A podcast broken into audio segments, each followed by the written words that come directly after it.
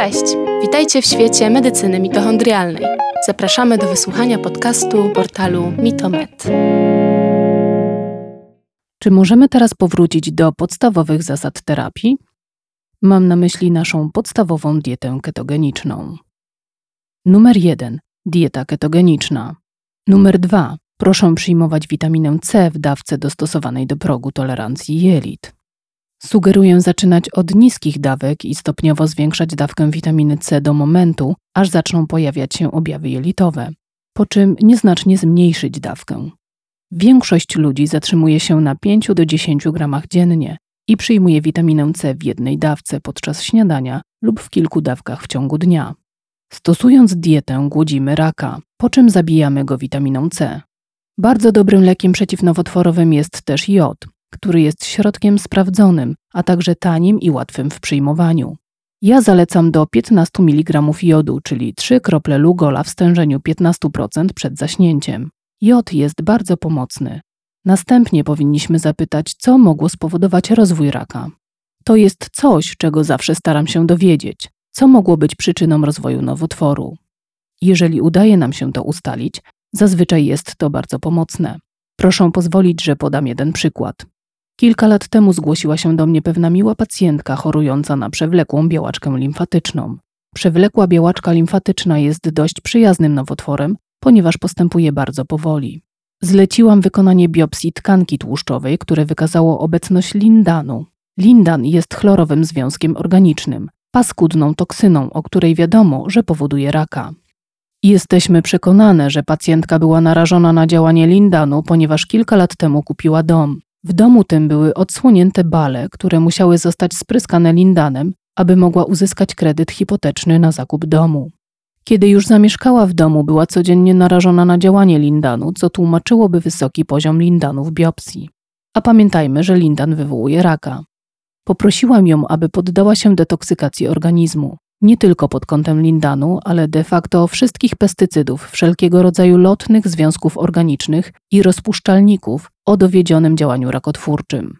Można się ich pozbyć, stosując zabiegi wysokotermiczne. Każdy taki zabieg się nadaje. Osobiście preferuję kąpiele w solach Epsom, ponieważ jest to proces dwuetapowy. Należy go rozpocząć od rozgrzania ciała. Wówczas toksyny, ulokowane przede wszystkim w tłuszczu, zostaną wytopione z tłuszczu podskórnego, dzięki czemu przemieszczą się do warstwy lipidowej na powierzchni skóry, z której zostaną zmyte w drugim etapie zabiegu. Dlatego kąpiel w solach Epsom zapewnia oba etapy jednocześnie, w warunkach przyjemnej, ciepłej kąpieli. Rozgrzewają Państwo tkankę podskórną, stymulując wyprowadzanie toksyn na powierzchnię skóry i jednocześnie je zmywają. Co więcej, dzięki solom Epsom otrzymują Państwo solidną dawkę magnezu i siarki, które są wchłaniane przez skórę. Dlatego jest to mój ulubiony mechanizm detoksykacji. Podobnie zadziała porządna sauna, zakończona prysznicem, który zmyje wytopione z tłuszczu chemikalia. Podobnie działa też samo opalanie, po którym warto wskoczyć pod prysznic dla oczyszczenia skóry z chemikaliów. Doskonałym sposobem na usunięcie z organizmu toksyn będą też nadmorskie wakacje w trybie słońce, piasek i morze, ponieważ leżąc na piasku i rozgrzewając się, można co chwilę zanurzyć się w morzu, zmywając z ciała wszystko, co słońce i gorąc zdołały z niego wydobyć. Dodatkową pomocą w tym procesie będzie masaż. Z grubsza rzecz biorąc, 50 takich cykli, czyli nagrzanie ciała, spłukanie, zmniejsza obciążenie ciała toksynami o połowę. Warto podkreślić, że nigdy nie pozbędziemy się toksyn do zera, ponieważ ich stężenie spada wykładniczo. Dlatego po 50 cyklach spadnie o połowę, po kolejnych 50 o kolejną połowę, po kolejnych 50 o kolejną połowę i tak dalej. Ale proszę starać się zejść tak nisko, jak tylko to możliwe. W przypadku wspomnianej pacjentki miałyśmy do dyspozycji dobry marker nowotworowy, którym w jej przypadku była oczywiście liczba limfocytów, która rosła przez około 2 lub 3 lata. A to dlatego, że pacjentka była niezdyscyplinowana, nie przestrzegała ustalonego reżimu postępowania, nie przestrzegała diety ketonowej. Ale w końcu zdecydowała się na saunę, wprowadziła konsekwentną dietę i od tego momentu limfocyty zaczęły spadać. A 13 lat później, gdyby wykonać u niej badanie krwi, nikt nie dopatrzyłby się przewlekłej białaczki limfatycznej, ponieważ liczba białych krwinek wróciła do normy. Jest jeszcze jeden ciekawy aspekt jej historii. W trakcie terapii u chorej rozwinęło się zapalenie tęczówki. ale że stało się to w okresie świąt, wiadomo było, że nie zostanie w kolejnych pięciu dniach przyjęta do szpitala. Ponieważ nie chciałam zostawiać jej tak długo bez pomocy lekarskiej, powiedziałam, że podejrzewam, że zapalenie tęczówki jest spowodowane infekcją wirusową. Zaleciłam, aby zaczęła przyjmować przeciwwirusową cyklofilinę i zanim trafiła po świętach do szpitala, zapalenie tęczówki zostało wyleczone. Ale co ciekawe, kiedy następnym razem sprawdziliśmy liczbę jej białych krwinek, okazało się, że znacząco spadła. Jej okulista był pod takim wrażeniem, że oświadczył, że prawdopodobnie powinna pozostać na lekach przeciwwirusowych do końca życia, co też zrobiła. Ta historia pięknie ilustruje, że wiele chłoniaków i białaczek ma podłoże wirusowe, zaś szczególnie szkodliwe są wirusy opryszczki Epsteina-Barra. Są głównymi czynnikami wywołującymi chłoniaki i białaczki, podobnie jak nasze retrowirusy, ludzkie retrowirusy endogenne.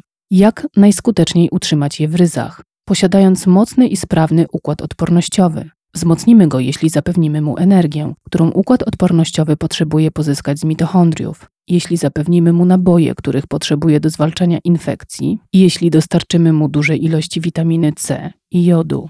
Wiemy, że dla zapewnienia sprawności mitochondriów niezbędny jest selen, magnez i cynk. Dlatego przyjmując dobrze skomponowany pakiet suplementów, dostarczamy układowi odpornościowemu energię i surowce potrzebne do walki z rakiem. I wtedy organizm zaczyna walczyć z nowotworem. Dziękuję za tę historię.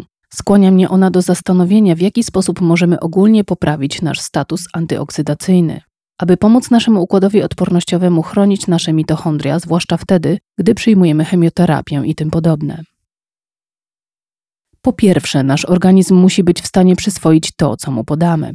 Ludzie często wydają majątek na mikroelementy, lecz ich organizm ich nie wchłonie z powodu procesów fermentacyjnych w jelitach, wynikających ze spożywania węglowodanów. Tu warto wiedzieć, że dieta ketogeniczna w połączeniu z witaminą C i jodem eliminuje bakterie fermentacyjne rezydujące w górnym odcinku jelit, poprawiając wchłanianie mikroskładników.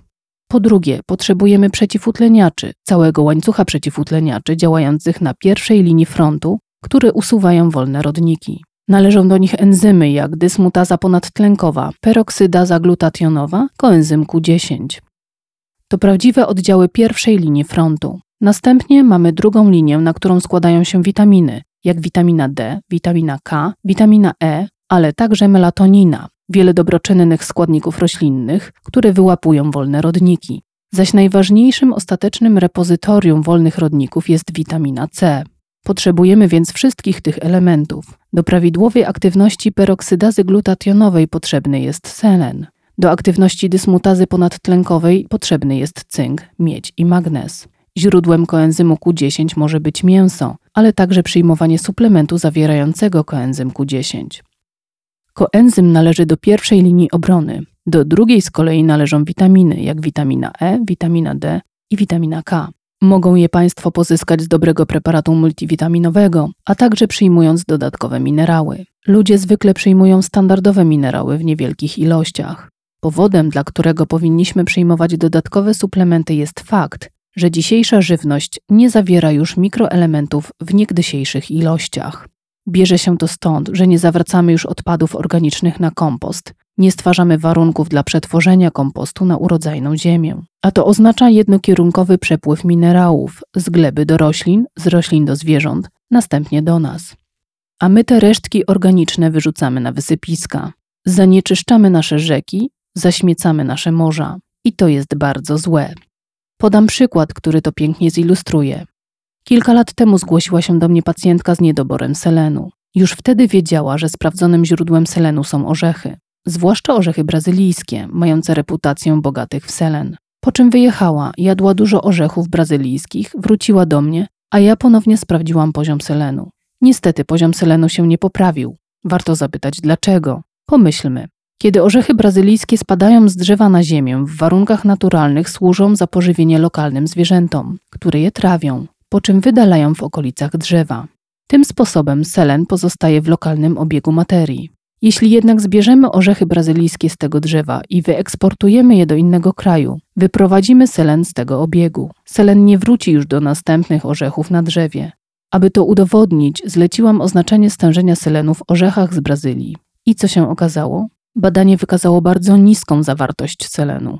To pięknie ilustruje nasze błędne myślenie, kiedy spodziewamy się uzyskać minerały z pożywienia. Dlatego wszyscy potrzebujemy podstawowej suplementacji minerałów, zawierającej przyzwoite dawki wapnia, magnezu, potasu, cynku, miedzi, selenu, chromu, boru itd.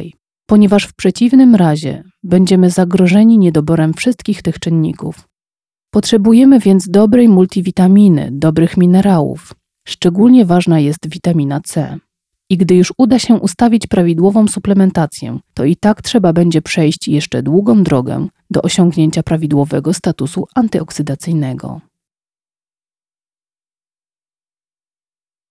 Rozumiem. Czy stosujemy taką samą suplementację w profilaktyce co w leczeniu? Czy może na przykład osoby z nowotworem potrzebują znacznie większych dawek? W zasadzie takich samych, ale kluczowa pozostanie witamina C, ponieważ to witamina C jest decydującą przechowalnią elektronów. W przypadku raka jelita zapotrzebowanie na witaminę C jest znacznie wyższe niż w innych przypadkach. W rzeczywistości objawy jelitowe stanowią bardzo przydatną, pośrednią miarę stanu zdrowia pacjenta. Jeżeli dany pacjent osiąga próg tolerancji jelitowej na poziomie dziennej dawki witaminy C rzędu 5 g, 6 g lub 7 g, będzie to oznaczało, że jest w pełni zdrowy. Lecz co ciekawe, wielu pacjentów nowotworowych nie wykazuje żadnych objawów jelitowych, dopóki nie dojdą do poziomu 15, 20, 30, 40 gramów witaminy C dziennie. Przyczyna leży w tym, że organizm pobiera z jelit witaminę C na bieżące potrzeby. I jeśli ma duże zapotrzebowanie na witaminę C, bo aktualnie walczy z infekcją lub rakiem, to pobierze tę witaminę C prosto z jelita. Jeśli natomiast witamina C pozostaje w jelitach, to dostanie się do jelita grubego, w którym znajduje się nasz mikrobiom. To właśnie w jelicie grubym gościmy wszystkie te mikroby, które robią dla nas tak wiele dobrego. Lecz jeśli witamina C trafi do tego odcinka jelita, uśmierci w nim część drobnoustrojów, a te zostaną rozłożone przez inne mikroby w procesach fermentacyjnych, co u pacjenta przejawi się w formie cuchnących gazów. Jednym z produktów fermentacji jest siarkowodór, który sprawia, że pacjent zaczyna puszczać nadzwyczaj cuchnące bąki, świadczące również o tym, że pacjent przedawkował witaminę C. Jeżeli mimo to pacjent ponownie zwiększy dawkę witaminy C, jej nadmiar zabije kolejne drobnoustroje i pojawi się biegunka świadcząca o tym, że pacjent dobił właśnie do progu tolerancji jelit dla witaminy C. I właśnie tak, metodą gorzkich doświadczeń, prób i błędów, ustalamy w praktyce poziom tolerancji naszego organizmu dla witaminy C, po czym delikatnie zmniejszamy dawkę, aby nie doświadczać objawów jelitowych. Aby to zilustrować, opowiem Państwu moją osobistą przygodę z witaminą C. Kiedy po raz pierwszy odkryłam witaminę C, wstyd się przyznać, nie stosowałam jeszcze diety ketogenicznej, bo o niej wówczas nie wiedziałam. Żywiłam się tradycyjną zachodnią dietą. Nie jadłam jedynie na biału, ponieważ byłam uczulona na produkty z mleka. Jakież było moje zażenowanie, a nawet szok i przerażenie, gdy okazało się, że dawka progowa mojej tolerancji na witaminę C wynosiła aż 35 gramów. I wtedy odkryłam, jak bardzo moje jelita były obciążone procesami fermentacyjnymi. Kiedy zaczęłam stosować dietę ketogeniczną, mój próg tolerancji spadł w ciągu kilku tygodni do 14 gramów. Obecnie moja tolerancja jelitowa utrzymuje się na poziomie około 4 do 5 gramów, co dostarcza mi bardzo dobrej wskazówki, że prawdopodobnie jestem dość zdrowa, ponieważ moje ciało nie potrzebuje dodatkowych ilości witaminy C. Przyznam też, że nie wystawiam go na próby, nie obciążam węglowodanami. Jestem przekonana, że moje ciało sprawnie usuwa toksyny oraz wierzę, że nie mam żadnych przewlekłych infekcji. Tak więc dzienna dawka witaminy C, jaka jest tolerowana przez jelita, jest dość dobrym wskaźnikiem Państwa stanu zdrowia. Bardzo przydatna wskazówka. Dziękuję. W poprzednim podcaście rozmawiałyśmy nieco o tarczycy i związkach między tarczycą a mitochondriami i podażą energii. Czy powinniśmy brać pod uwagę fakt, że pacjent jest chory na nowotwór? Czy jest może jeszcze jakiś inny związek? Niemal na pewno tak, ponieważ jak już powiedziałam, nasz układ odpornościowy potrzebuje dużo energii. Mitochondria dostarczają wprawdzie energię ze składników pokarmowych, ale o tym, jak szybko ją dostarczają, decyduje tarczyca. Analogią, której lubię używać, jest analogia do samochodu. Wyobraźmy sobie, że silnikiem naszego samochodu są mitochondria, zaś tarczyca jest pedałem gazu. Jak wiadomo, wolno działająca tarczyca, rozpoznawana jako niedoczynność tarczycy, jest jednym z poważniejszych czynników ryzyka nowotworu. A dlaczego? Ponieważ układowi odpornościowemu brakuje energii do walki z nowotworem. Dlatego rutynowo szukałabym oznak niedoczynności tarczycy. Szukałabym ich nie tylko u pacjenta nowotworowego, ale i pacjenta z dowolną inną chorobą, zespołem przewlekłego zmęczenia, chorobą serca i tym podobne. Kluczową kwestią, o której należy pamiętać w przypadku niedoczynności tarczycy jest to, że nie można polegać wyłącznie na badaniach krwi.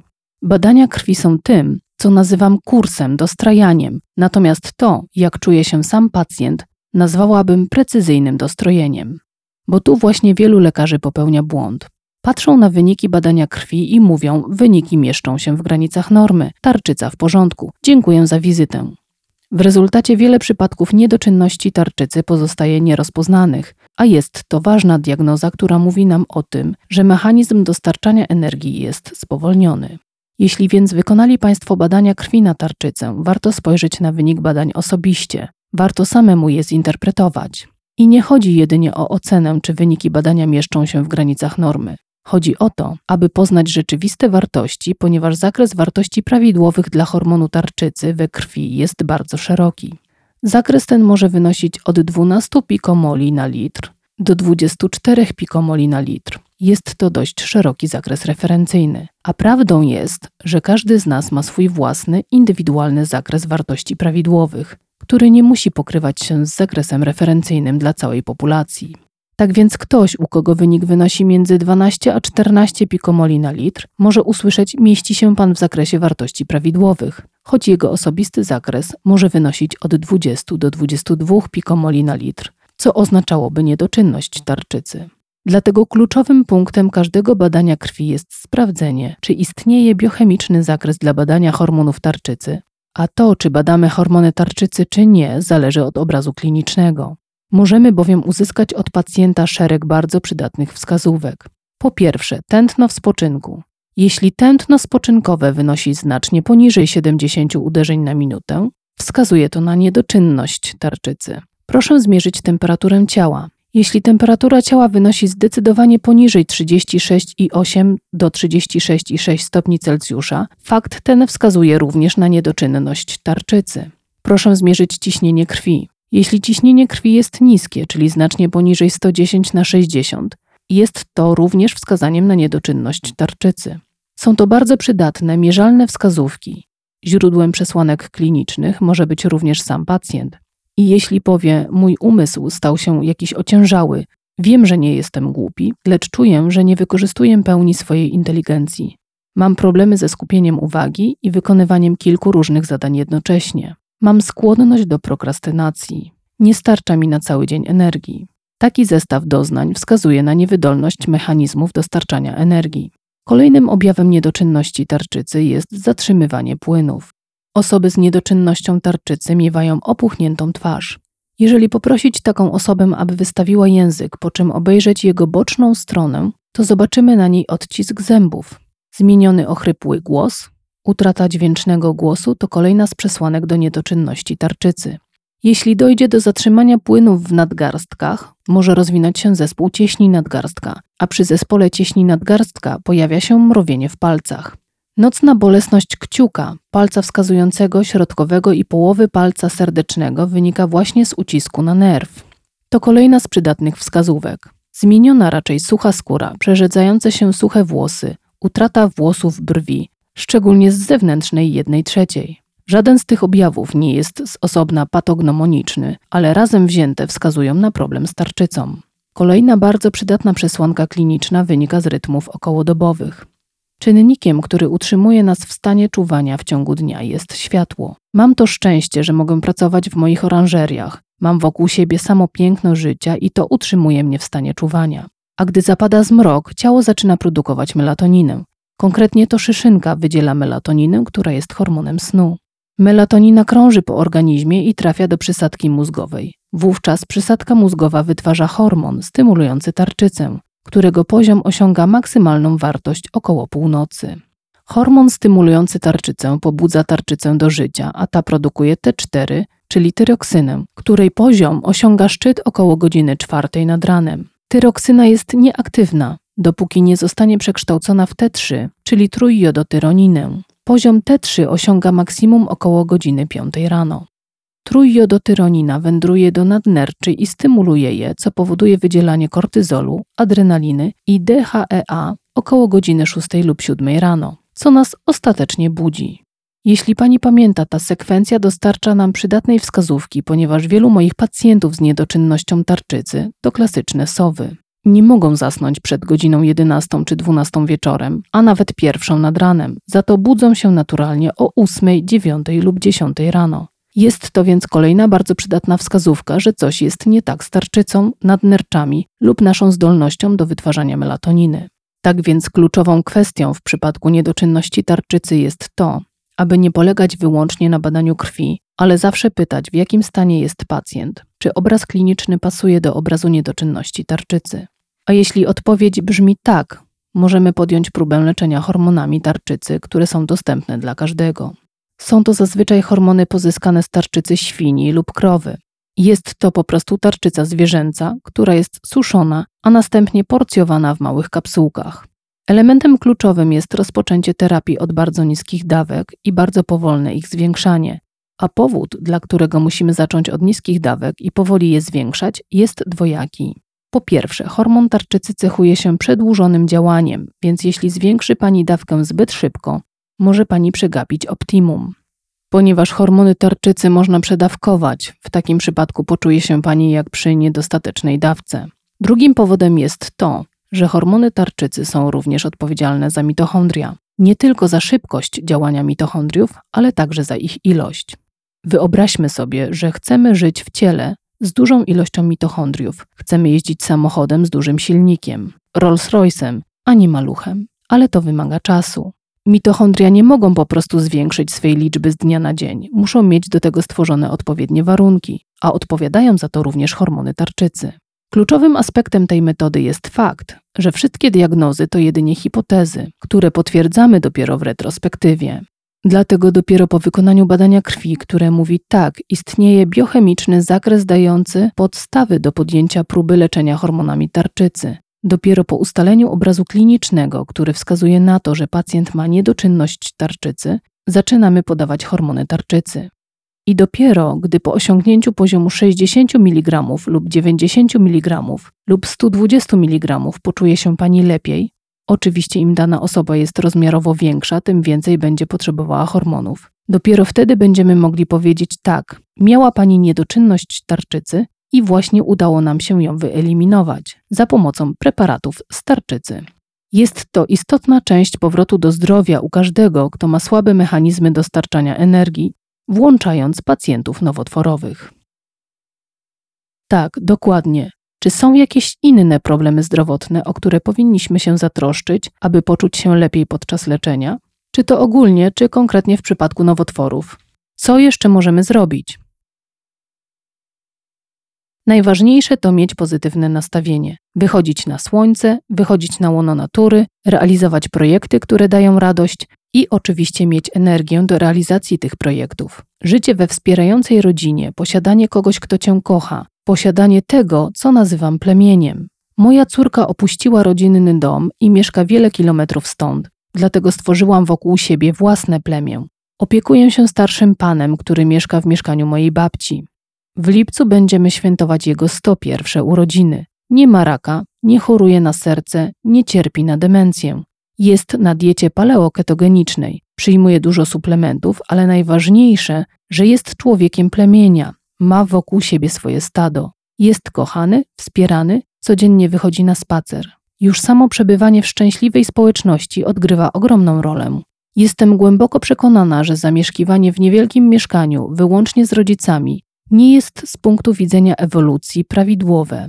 Ewoluowaliśmy, by żyć w plemieniu. Oczywiście rozumiem, że nie da się zmieścić całego plemienia w jednym małym mieszkaniu, ale niezwykle ważne jest posiadanie rozbudowanej tkanki społecznej, w której można rozmawiać, śmiać się i żartować. Kluczowe jest móc kochać i czuć się kochanym. Rozmawiałyśmy o różnych metodach detoksykacji, w tym także o saunie, które cieszą się dużym zainteresowaniem. Pomocne bywają też zioła. Omówiłyśmy ogromną ilość rzeczy, a robienie tych rzeczy i robienie ich dobrze jest ważne. Każdy, kto słucha tego podcastu, może się zastanawiać, Jeśli mam raka lub chciałbym mu zapobiec, to na co się zdecydować? Może ten lek, a może jednak tamten? Może któryś z preparatów grzybowych, a może któryś z ziół? Odpowiedź brzmi: nie ma jednej metody leczenia. Jest za to cały pakiet możliwości. A ja grupuję moje zabiegi w pakiety i nazywam je reżimami świstaka.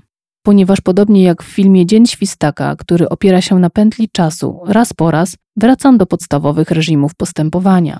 Zaś konsekwentne wdrażanie reżimów postępowania jest kluczowym warunkiem utrzymania dobrego samopoczucia, posiadania energii do wstania z łóżka i prowadzenia życia, na czymkolwiek by ono nie polegało.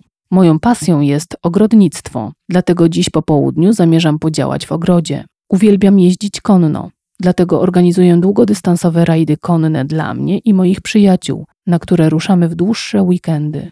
Dlatego realizowanie projektów, które nas cieszą, planowanie rzeczy, których z radością wyczekujemy, jest w tym kontekście absolutnie kluczowe. Oczywiście, dokładnie tego takim pacjentom potrzeba. Myślę, że mamy już gotowy pakiet i duże szanse na poprawę jakości życia. Na koniec mały trik, który można przetestować na bardzo powszechnym nowotworze, jakim jest rak skóry. Jego najczęstsza postać rozwija się pod wpływem nadmiernego nasłonecznienia. W takim przypadku mogą się pojawić małe strubki na czole, nosie, policzkach lub na czubku ucha, które nazywane są rogowaceniem słonecznym. Nieleczone mogą przekształcić się w raka podstawno-komórkowego skóry. I tu ciekawostka. Można się z niego wyleczyć witaminą C. Proszę wymieszać witaminę C z odrobiną wody, aby uzyskać gęstą pastę, po czym nałożyć ją na zmienione miejsce, a nowotwór zniknie.